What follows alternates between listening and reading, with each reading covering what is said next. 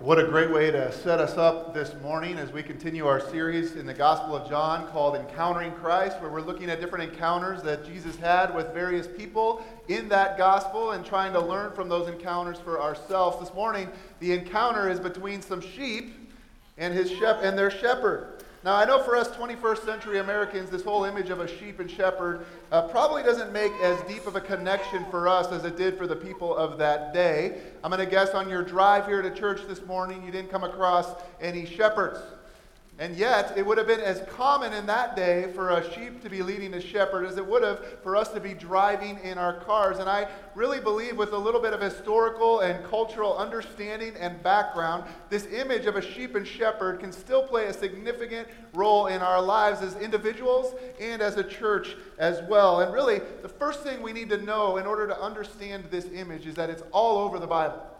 I mean, if you've read through the Bible, as the drama mentioned there, it's the word sheep is mentioned 400 times alone, and many of those times it is a direct image or a metaphor or an analogy to God's relationship with his people, especially in the Old Testament, how God views himself as the shepherd of Israel. And many of the times when it is mentioned, it is a promise that he is going to come to be their shepherd personally. In fact, if you're following on your notes with me this morning, throughout the Old Testament, the Lord promised he'd come as our shepherd. The Israelites are described often as his sheep who need a shepherd to come and rescue them. That's the, the story of the Bible, the rescuing of God's people. And so many times in the scripture, he promises that he is going to come himself to do that very thing. Let me give you one really powerful example. In Ezekiel 34, Ezekiel prophesies these words The word of the Lord came to me, Son of man, prophesy against the shepherds of Israel. Prophesy and say to them, This is what the sovereign Lord says Woe to the shepherds of Israel who only take care of themselves. Should not shepherds take care of the flock? Therefore, you shepherds, hear the word of the Lord. As surely as I live, declares the sovereign Lord, because my flock lacks a shepherd, and so has been plundered and has become food for all the wild animals. And because my shepherds did not search for my flock, but cared for themselves rather than for my flock, therefore, O shepherds, hear the word of the Lord. This is what the sovereign Lord says I am against the shepherds and will hold them accountable for my flock. I will remove them from tending the flock so that the shepherds can no longer feed themselves. I will rescue my flock from their mouths. And it will no longer be food for them. For this is what the sovereign Lord says Listen, I myself will search for my sheep and look after them. As a shepherd looks after his scattered flock when he is with them, so will I look after my sheep. I will rescue them from all the places where they were scattered on a day of clouds and darkness. There have been many false shepherds throughout Israel's history who had led the people astray, but here and in many other places, God promised that He would come Himself to gather His flock under His care. And friends, I'm convinced we can't read John chapter 10 without understanding this is exactly the idea that Jesus had in mind when He's about to describe Himself as the Good Shepherd. He's saying, God has in fact come to rescue His people, and I'm here. I am God in the flesh. I am fulfilling the promise that God gave his people thousands of years earlier, multiple times. The promise is going to be held true. I am the good shepherd who has come to rescue his sheep. The second thing we need to know in order to understand the context of this whole passage is that if Jesus is the shepherd, what does that make us? Don't be ashamed. Come on, let's be proud of this. What does that make us? Sheep. Isaiah 53 says, All of us are like sheep who have gone astray. I like what uh, Ken Davis says about this. He says, I'm not sure about you, but I don't want to be a sheep. Sheep are the geekiest animals ever. Now, if you've ever been around sheep, you know that's true. And here's three things you need to understand about sheep in order to understand this passage. And maybe, just maybe, the Bible is accurate in its description of us as sheep. First of all, we need to know that sheep are helpless. We saw that in the drama portrayed so well. Let me ask you have you ever seen a sheep as a mascot of a sports team? Not so much. I mean, the fighting sheep or the killer lambs just doesn't evoke fear into an opponent's uh, psyche, does it? That's because sheep are powerless, they're helpless, they're defenseless. They need the protection of the shepherd in order to watch over them and guard them. They are easily scared, as we saw multiple times there. Now, we're not nothing like that, right? Second, sheep are followers. Sheep are followers. If you've ever watched sheep or ever had a chance to be around them, you'll notice that whatever the head sheep decides to do, that's what all the other sheep are doing. In fact, you great example. That is a true thing that happens with shepherds. They always have to be on guard because let's say they're grazing near a cliff. If one of them falls off the cliff while they're grazing, the other ones will just go, "Oh, there she goes. I'm going to go after her." Now, we're nothing like that, are we? When the advertising industry tells us we need that new thing to fit into culture, it's not like we just go out and buy it. When our friends are doing something, it's not like I'm tempted to do the same thing, even though it might go against my. All right, maybe we have some sheep tendencies. The third thing we know about sheep is that sheep are dependent. So if you're on your notes there, sheep are helpless, followers, and dependent. I love what a retired professor of philosophy at Bethel College once said. He said, The existence of sheep is the best evidence against the theory of evolution. There is simply no way they could have survived. Now, just to give you a picture of how dependent sheep are, shepherds have this phrase called cast down. What happens is a sheep maybe gets an itch on its back or something, and so it'll lean up or something against a, a rock or a tree, and it'll try to relieve the itch on its back. But pretty soon, if it's not careful, if it gets too much weight on one side, boop, flat on its back, all four legs sticking straight up, and a sheep has no ability, especially if it's full of wool, no ability to get back itself back up on its feet. It needs the shepherd to come along to rescue it and to put it back up on its feet. Now, that's nothing like us, is it? The Psalms say over and over again words like this Why are you cast down, O my soul? And why are you in turmoil within me? We've all gone through seasons when our soul has been cast down. When we need someone to come alongside of us, we need a shepherd to come put us back on our feet and give us the hope and courage and strength to face the new day. Maybe the Bible knows what it's talking about here. Maybe I am more like a sheep than I want to admit. So, with that understanding, let's take our Bibles and turn them to John chapter 10. We are starting in verse 1, going through verse 21 this morning. If you don't have a Bible or if you're just getting used to yours, you can uh, turn about four fifths of the way back. You can grab one of the red ones in the seat in front of you and join us uh, as we walk through this text this morning. Now, I'm going to do this a little differently than I might normally. I'm going to read it through one time, just straight through, and then we're going to come back after that and we're going to kind of unpack some of the things I've kind of noticed this week about this text. But before we read that, would you mind if we just pray one more time and ask God to reveal his truth and grace to us this morning through his word?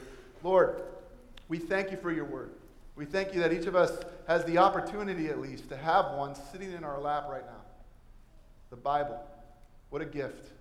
And we want to learn from it right now. We want to learn not only truth, but we also want to see the grace that you offer. We are sheep. We don't want to admit it, but it's true. And yet you claim that you are our shepherd. Help us to see that and see you for who you are this morning. We pray together in Jesus' great name. Amen.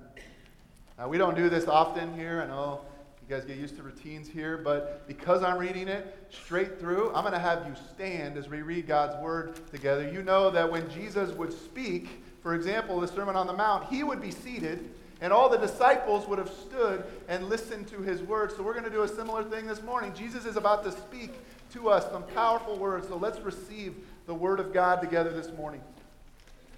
I tell you the truth. The man who does not enter the sheep pen by the gate, but climbs in by some other way, is a thief and a robber. The man who enters by the gate is the shepherd of his sheep. The watchman opens the gate for him, and the sheep listen to his voice. He calls his own sheep by name and leads them out. When he has brought out all his own, he goes on ahead of them, and his sheep follow him because they know his voice. But they will never follow a stranger. In fact, they will run away from him because they do not recognize a stranger's voice.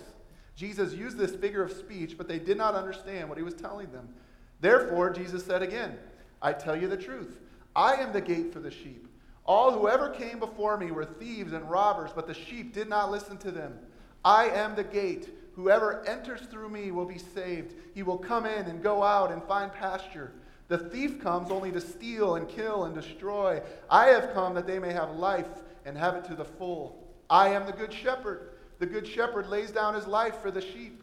The hired hand is not the shepherd who owns the sheep. So when he sees the wolf coming, he abandons the sheep and runs away. Then the wolf attacks the flock and scatters it. The man runs away because he is a hired hand and cares nothing for the sheep. I am the good shepherd. I know my sheep, and my sheep know me just as the Father knows me, and I know the Father, and I lay down my life for the sheep.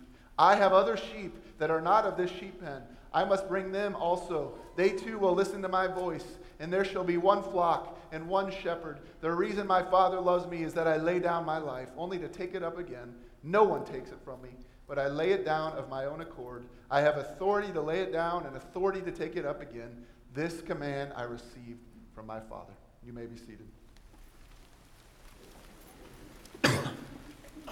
What makes a good shepherd?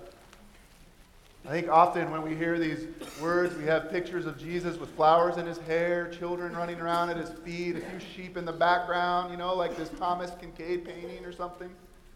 But shepherding was no easy business. As we're going to see, it's demanding and sometimes painful. You know, I think part of our problem, part of my problem, I'm just going to confess to you, in this passage and uh, getting the full weight of it is that word good. When I hear that word good, I'm immediately thinking of like moralistic stuff or legalistic things or like someone who's better than someone else. So, like Jesus, he's a real good guy. And that's what I get from this. And yet, the more I look at it, the word is better translated in Greek as true. The true shepherd. In fact, if you're following on your notes, Jesus claims, Jesus claims he is the true shepherd God promised. That's what this is all about. He is the one, Ezekiel had prophesied about hundreds of years earlier. He is the shepherd. We see it again here. You've been seeing it week after week in the Gospel of John. Three times, Jesus uses that powerful phrase I am. I am the gate. I am the good shepherd, unmistakably declaring himself to be God. Listen, I am the shepherd that was promised in the Old Testament who would come and rescue his people. I am here. I'm that shepherd from Ezekiel 34, from Zechariah 11. And in these verses we read, Jesus doesn't just claim it, he backs it up, as he so often does. He makes this ridiculous, audacious claim I'm the one God promised from the very beginning who would come and rescue his people by describing himself with four characteristics here is what makes me the true shepherd. Here is what makes me worth following. So let's look at these four things. The first thing Jesus claims, if you're following, is that he was appointed by the Father. He was appointed by the Father. Unlike some of the false shepherds of Jesus' time who were actually appointed by bribery because they bought their position or because they knew somebody in a high place. I know what you're thinking. Sounds a lot like Illinois politics, doesn't it? Jesus was appointed by God Himself. I might be dating myself here, but any of you remember the show Candid Camera? It's this behind the scenes camera show where they'd hide a camera and then they'd disguise people to play various roles in order to fool someone. Well, one of the times they disguised someone as a career counselor. And I can't remember if it was at a high school or a college, but people would come in and he'd do like some ridiculous stuff like here's the career we think's best for you. And one of them this boy goes in a smart kid scientist mathematician you know he's thinking engineering school something great is in his future. He goes through this whole process with this fake career counselor and at the end he says i think shepherding is what you're really called to. And the look on this boy's face was so despondent like what? A shepherd? Who in their right mind would want to be a shepherd Jesus. Jesus wanted to be a shepherd. And not only did he want it, the Father said, This is your career path. And he took it up and he lived it. it. says in verses 1 and 2 I tell you the truth. The man who does not enter the sheep pen by the gate, but climbs in by some other way, is a thief and a robber. The man who enters by the gate is the shepherd of the, his sheep. Now, that word gate there, in this context, I think it's referring to the prophecies of the Old Testament. The gate. The gate that had been set. Who can enter through the gate but the one who can fulfill all the prophecies that had been said about the coming Messiah? And we know that Jesus, in fact, did. He went through the gate of the Old Testament. We know he was born in Bethlehem, which was prophesied in Micah 5 2. We know he was born of a virgin, which was prophesied in Isaiah 14. As we've been seeing in John, he's opening the eyes of the blind. He's unlocking the ears of the deaf. He's preaching the good news to the poor, as predicted in Isaiah 61. And we know in his death, he fulfills the prophecies of Psalm 22, Isaiah 53, just to name a few. There are dozens of other prophecies that were given thousands of years before Jesus came, and yet he fulfilled each and every one of them. He entered through the gate. Anyone else who has ever claimed otherwise is a thief or a robber he says. He alone has the authority bestowed upon him to enter through the gate. Second characteristic we notice about the true shepherd is that he protects the sheep. He protects the sheep.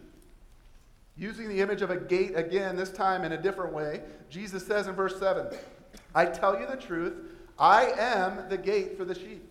All who ever came before me were thieves and robbers, but the sheep did not listen to them. Look down at verse 12. The hired hand is not the shepherd who owns the sheep. So when he sees the wolf coming, he abandons the sheep and runs away. Then the wolf attacks the flock and scatters it. The man runs away because he is a hired hand and cares nothing for the sheep. And now read verse 9 out loud with me on your notes there. It says, I am the gate. Whoever enters through me will be saved. Unlike farmers in Europe today who raise lambs for their food, shepherds in first century Judea tended their sheep for their wool. The animals grazed and grew these thick mats of fleece, and they would, of course, shear the fleece and they'd be sold for a significant sum of money. So naturally, the larger a shepherd's flock became, the greater his income. So the loss, can you imagine? The loss of just one animal cost him not only a few pounds of fleece, but the ability to make his flock even bigger and bigger. And so these sheep, these shepherds dedicated their lives, literally, to protecting their sheep. It was their livelihood. And the image Jesus is giving is an image that was true not only in that day, but still for shepherds today. He says, I am the gate. What that means is, at times when the shepherds couldn't get back to their home and they'd be out in the wilderness and grazing somewhere, at nighttime they would gather all their sheep and they'd put them maybe inside a cave or uh, in a little area, and literally the shepherd would lay down in the front of that cave and he would function as the gate. He'd be the gate, right? No sheep can get out and no predators could get in without going through the gate. He would literally protect the sheep by becoming the gate for them. In a similar way, Jesus Christ has become our gate. He's become our gate. Unlike those Pharisees, who really, that's who Jesus is talking about, is these false shepherds. Let's be honest. We saw last week. This is really a continuation of last week, if you were here, when Jesus heals the man who was born blind. We see these shepherds, these supposed shepherds of Israel, not even recognizing the true shepherd, Jesus Christ, because they only cared about protecting themselves and protecting their understanding of who God was. But Jesus came to protect even the helpless. He is our gate, He is our protection. The third characteristic we notice about the true shepherd is that he knows his sheep personally. Did you see this? He knows his sheep personally. Verse 3 he calls his own sheep by name and leads them out. Now read verse 14 out loud on your notes. It says, I am the good shepherd. I know my sheep, and my sheep know me. In the Bible, the word know, you know, it's not just some intellectual knowledge about sheep. He knows them intimately and personally. He knows them in a sense of an intimate relation. He knows them by name. We saw that displayed in this drama. That is true of shepherds even today. They will be able to recognize their shepherd's voice, and the shepherd will be able to recognize each and every one of their sheep. In fact, there are stories told where sometimes uh, all the sheep of different flocks have to be put into one giant pen. So you could have hundreds of sheep in this one pen belonging to a number of different shepherds. But literally, you can have one of the shepherds go to the gate of the, she- of the sheep pen, and he will give out a call, and his 30 sheep, or whatever it is, will hear that call and they will respond and follow him, and all the others will stay there because that's not their shepherd. They know who their shepherd is. He knows their names. He knows each and every one of their sheep. That's how intimate of a relationship this is. Now, we have had the privilege throughout our study in John seeing this is the kind of shepherd we have, isn't it? He knows us by name. We have been calling this series Encountering Christ. Why? Because John is filled not just with these great truths, it's filled with personal encounters Jesus Christ had with individual, unique people. They had names and faces, and he spent time with them. He knew them. We've seen it with John the Baptist, Philip, Andrew, Nicodemus, the woman at the well, the paralytic man, the royal official's son, last week, the man born blind. Jesus has personal contact with the very people he came to rescue. He is a shepherd who knows his sheep personally. And I hope you know this is what makes Christianity unique. Yeah? We have a God who's not only the Lord and creator of the universe, but he wants a personal, intimate relationship with each of his children, with you. That is an amazing thing about our shepherd. The fourth characteristic of the true shepherd is that he is willing to lay down his life for his sheep. He's willing to lay down his life for his sheep. Now, I got to do a little by the way thing here. I got to say, preparing for this uh, sermon this week, and today being Father's Day, I couldn't help but ask myself the question, and maybe you fathers need to do the same thing. Is like, if I'm the shepherd of my family, how well uh, do these characteristics of the true shepherd fit me? Uh, sometimes I don't want to ask that question. But what a great question to ask when we have a model and example for us. Here are the characteristics that his life, I want to have those same kind of things. So let's encourage each other and pray for each other at this church, dads. Let's be these kind of shepherds. Now, you see it four times in this passage. If you were listening, Jesus said he's going to lay down his life for sheep, right? Verse 11 I am the good shepherd. The good shepherd lays down his life for the sheep. We see it again in verse 15. Just as the Father knows me, and I know the Father, and I lay down my life for the sheep. He says it two more times in verse 17 and 18, and we know, we know the rest of the story, right? He did, in fact, lay down his life for his sheep. He laid it down, his back, on a cross. He became the Lamb of God, taking our place, the place we deserve. Friends, unlike the hired hands and the false shepherds who only care about protecting themselves, Jesus wasn't just doing a job. He was committed out of obedience to the Father to loving and caring for his sheep, even if it meant his life, even if it meant death on a cross. This is why he came. The Lord had promised that he would come to rescue his sheep, and he came. And he laid his life down for us. That is a good shepherd, isn't it? That is the true shepherd. Well, he makes these ridiculous, audacious, bold, crazy claims. Again, I don't think we realize how audacious this would have been to the people listening to this. I'm the good shepherd. You're kidding me. You're saying you're the fulfillment of all this? What? And watch the crowd's response here in verses 19 and 21 through 21. At these words, the Jews were again divided. Many of them said, This is great. He is demon possessed and raving mad. Why listen to him? But others said, These are not the sayings of a man possessed by a demon. Can a demon open the eyes of the blind? Over and over again, every week almost in the Gospel of John, you get to this moment, right? Jesus makes a claim about himself, and the crowd goes one of two ways. They are divided about who Jesus is. You see, Jesus doesn't leave any middle ground for us. He either is the Good Shepherd, he either is the fulfillment of all that God promised, or he isn't. And so the question we ask ourselves as we kind of wrap up this morning is Am I a part of the true shepherd's flock? Have you decided, or are you still divided like these people? Have you decided or are you still divided? Am I a part of the true shepherd's flock? Thankfully, we can know if we are. And that's the other side of this passage. Not only does it give us the characteristics of the true shepherd, it gives us the characteristics of his sheep. And so we're going to walk through three things that identify us, maybe, as his sheep. If these things, if you recognize yourself in these things, then you're a part of his flock. Praise be to God. But if not, what a great opportunity to consider where you stand with him. The first characteristic we notice is that Jesus' sheep know and follow his voice. Jesus' sheep know and follow his voice. Read uh, verses 3 and 4 out loud on your notes with me, would you? It says, The watchman opens the gate for him, and the sheep listen to his voice. He goes on ahead of them, and his sheep follow him because they know his voice. Listen, sheep are helpless.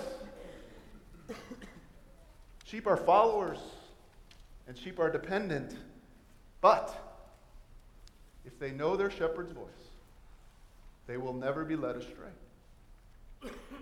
They may not be the smartest cookies in the cookie jar, but if they know their shepherd's voice, they will never be led astray. Now, how, as his sheep, do we know our shepherd's voice? You got it in your hand right now. He, in an amazing gift, has given us the Bible as his voice to us. And if we not only know it and follow it, if we will just know it and follow it, he will lead us in everything we need to know about this life. Every direction, every question we have can be answered in this amazing book. By the way, if you were here two weeks ago when we talked about the path to freedom, this sounds eerily similar, doesn't it? Then the words were abide and obey. That is how we lead, walk on the path towards freedom. This morning, the words are know and follow. It's the same exact thing. The more I abide in Christ, in His Word, the more I know His voice.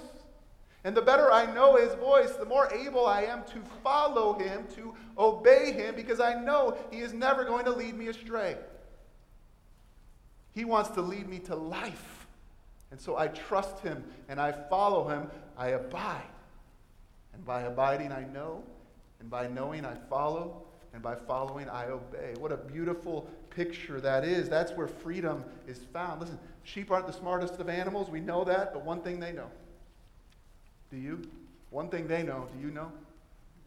By following your shepherd's voice, you'll never be led astray. You will never be led astray. There's lots of other voices competing with his voice in our world today, aren't there? But there is only one voice that will never lead us astray. Do you believe? Here's the question I think this is where the rub is for so many of us. Do I really believe that he has my best interest at heart, though? Do I believe the shepherd, the good shepherd, really has my best interest at heart? Because I think I know the path that leads to joy. And it doesn't look that way. If you're following on your notes, am I abiding in and obeying the shepherd? That's how you will know you're one of his sheep. And that will always lead you, always, always, always lead you to the path of life. Listen, despite all those neon signs out there today that promise great joy, you know, the path of wealth, the path of money, the path of sex, the path of popularity, the path of whatever else it is this world tells us, that's where the joy is found. Jesus says, I'm the good shepherd. If you'll just follow and know my voice, you will have the path of life. Do you believe that? In fact, that kind of leads to the second characteristic of Jesus' sheep, which is, if you're on your notes, Jesus' sheep are confident and secure. Jesus' sheep are confident and secure. Verse 9 again I am the gate. Whoever enters through me, what does it say? Might be, could be, will be saved. And I love this. He will come in and go out and find pasture. Now, I've learned more this week about sheep than I ever wanted to learn.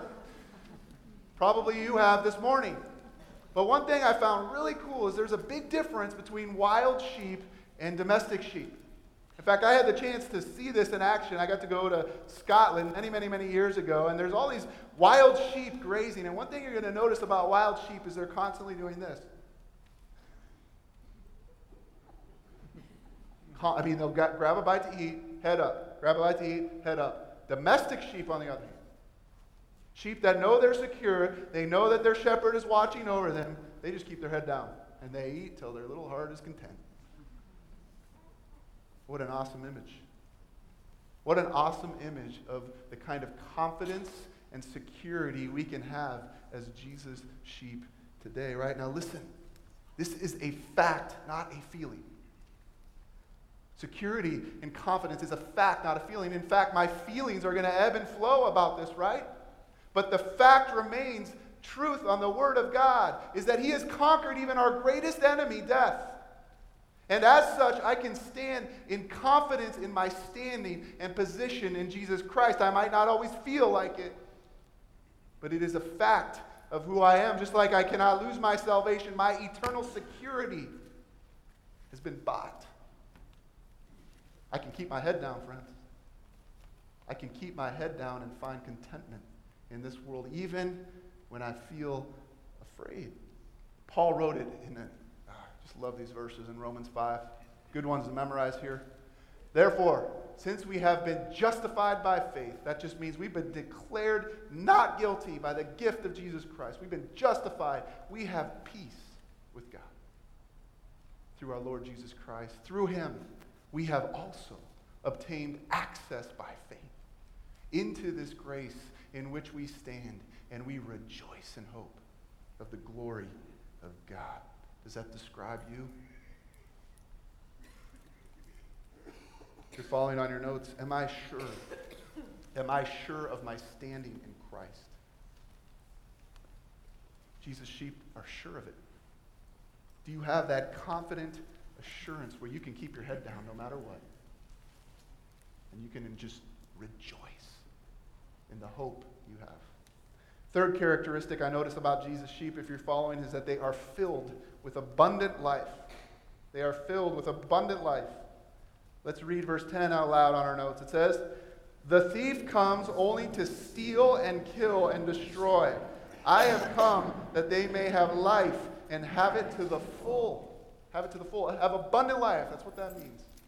Now, there's a danger for us living in the West, as many people have done, to interpret that to mean prosperity. Lots of money, possessions, creature comforts, a fat wallet, a prestigious job, the nicest house on the block, the sleekest car on the driveway. Yet, there is no indication anywhere in Scripture that what by Jesus means by the abundant life has anything to do with material possessions. In fact, Jesus promised his followers quite the opposite, didn't he?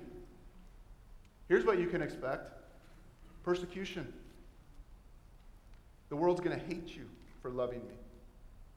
It is going to be difficult to follow me. Now, Jesus isn't preaching against wealth per se, right? We always got to say that. Uh, wealth, money, possessions, these are all neutral things, and yet he does warn us often in Scripture about the path that they can lead us to if we choose to follow that. Life to the full. What, do you think that means then? If it's not cash, what could it possibly mean to have life to the full? How did these disciples, for example, who each gave up their lives, still claim to have life to the full? The abundant life. In my opinion, this is a promise. Uh, I don't see what else it could be other than the promise of the Holy Spirit. This is the promise of the Holy Spirit. You see, the Good Shepherd did lay down his life for us, didn't he? And then he was resurrected and he ascended to the right hand of the Father. But as the Good Shepherd, he didn't leave us on our own. For every one of his sheep, he has given us the gift of our own personal shepherd, if you will the indwelling presence of his very own spirit to lead us and guide us in this life to the path of fullness. The Holy Spirit within us gives us those things we so long for, like love, joy, peace, patience, kindness, goodness, self control. That sounds like life to the full to me. The Holy Spirit gives us a purpose for living, a purpose even for dying, friends if we have to. To be a follower of Jesus, literally, it means we have a superabundance. That's the word there. A superabundance of life because we are walking together with our shepherd every day if we choose to be in the person of our Holy Spirit. We're going to be studying the Holy Spirit much more in the fall because Jesus is going to talk a whole lot about the Holy Spirit. He's getting ready for his disciples when he's going to leave. So we're going to spend significant portions of time in our study in John talking about the Spirit. But for now, I ask you this question Is my life flowing with the Holy Spirit's presence and power? Is my life flowing with the Holy Spirit's presence and power? If not, then perhaps you do not yet know this shepherd. Because that is a gift promised to every one of his sheep. Every one of his sheep. Now, the good news is you can know him. You can know him. It's not too complicated, in fact, to become a sheep. Aren't you glad? Being a sheep is easy. You just need to repent of your sin. That just means turning away from all those other shepherds that so easily lure us. Acknowledge that you have no ability in and of yourself. You are helpless to save yourself. Do you know that yet? That I have nothing within me where one day, as we all will, where I'm going to stand before the judge and say, I did that good thing. That won't save me. I have to acknowledge that I'm helpless, just like a sheep, and then simply, by faith, receive the grace that was poured out on the cross of Jesus Christ. And at that moment, that is where you will begin, listen, a lifelong process. It is a process becoming a sheep. A lifelong process where if you begin to abide and obey, you will begin to hear and know his voice more, and it'll be a joy to follow him. And that will lead into more confidence and security of your standing as one of his sheep. And that in turn leads to the abundant life life to the full of walking in the presence and the power of the Holy Spirit. It's not hard to become a sheep. The shepherd invites you to become one today, in fact. I love verse 16. If you still have your Bible open, I have other sheep that are not of this sheep pen. I must bring them also. They too will listen to my voice, and there shall be one flock and one shepherd. Did you know you're in the Bible? I am too. You see, I don't think any of us in this place are Israelites, are we? The people that God had chosen originally to be his sheep, but here he says, I have other sheep that are not of this pen. That's us. That's you. That's me. And he wants nothing more than to invite you in to his care, into his protection, and to follow him. Jesus put it this way in the Gospel of Luke chapter 15. Some of you know this parable well. Suppose one of you has a hundred sheep and loses one of them. Does he not leave the 99 in the open country and go after the lost sheep until he finds it? And when he finds it, he joyfully puts it on his shoulders and goes home. Then he calls his friends and neighbors together and says, Rejoice with me. I have found my lost sheep. Did you know that's how God feels about you, friend? I tell you that in the same way, there will be more rejoicing in heaven over one sinner who repents than over 99 righteous persons who do not need to repent. That is the heart of your shepherd. If you're following on your notes, Jesus came to seek and save the lost. Jesus came to seek and save the lost. The question is, as it seems to be every single week in the Gospel of John, will I follow him?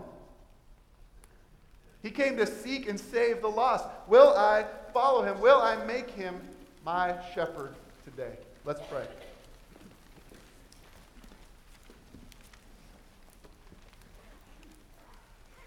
Lord, I don't know how we can't be anything but encouraged by a passage like this, where we are told so clearly that the very purpose you came, Jesus, was to fulfill the promise what the entire Bible is about, that you want to rescue your people. And uh, while I don't want to always acknowledge I'm a sheep, I can see myself in this passage this morning. And I know that I need a shepherd. And Lord, I believe there may be some here this morning who have never made the decision to become one of your sheep, to make you their shepherd. So, uh, Lord, I pray, I pray right now that they would hear the invitation that we just heard in verse 16 this is why you came to invite others, to invite us, to invite you, to invite me into a relationship with you. You know each of us personally, And you loved us so much that you laid down your life for us. So we cling to that right now. For others of us, maybe this is just a morning when we've walked off the path. So easy to do. Every day, I find myself doing it, and you want to call us back. You want to call us back. May we recognize your voice today. And now, Lord, as we uh, have the opportunity to uh, listen to the words of this song, which are just sung straight from this chapter, from these verses, I pray that we might hear it, the invitation that you give each of us this morning. You invite us. You invite us to become your sheep. You are the good shepherd. We pray in Jesus' name. Amen.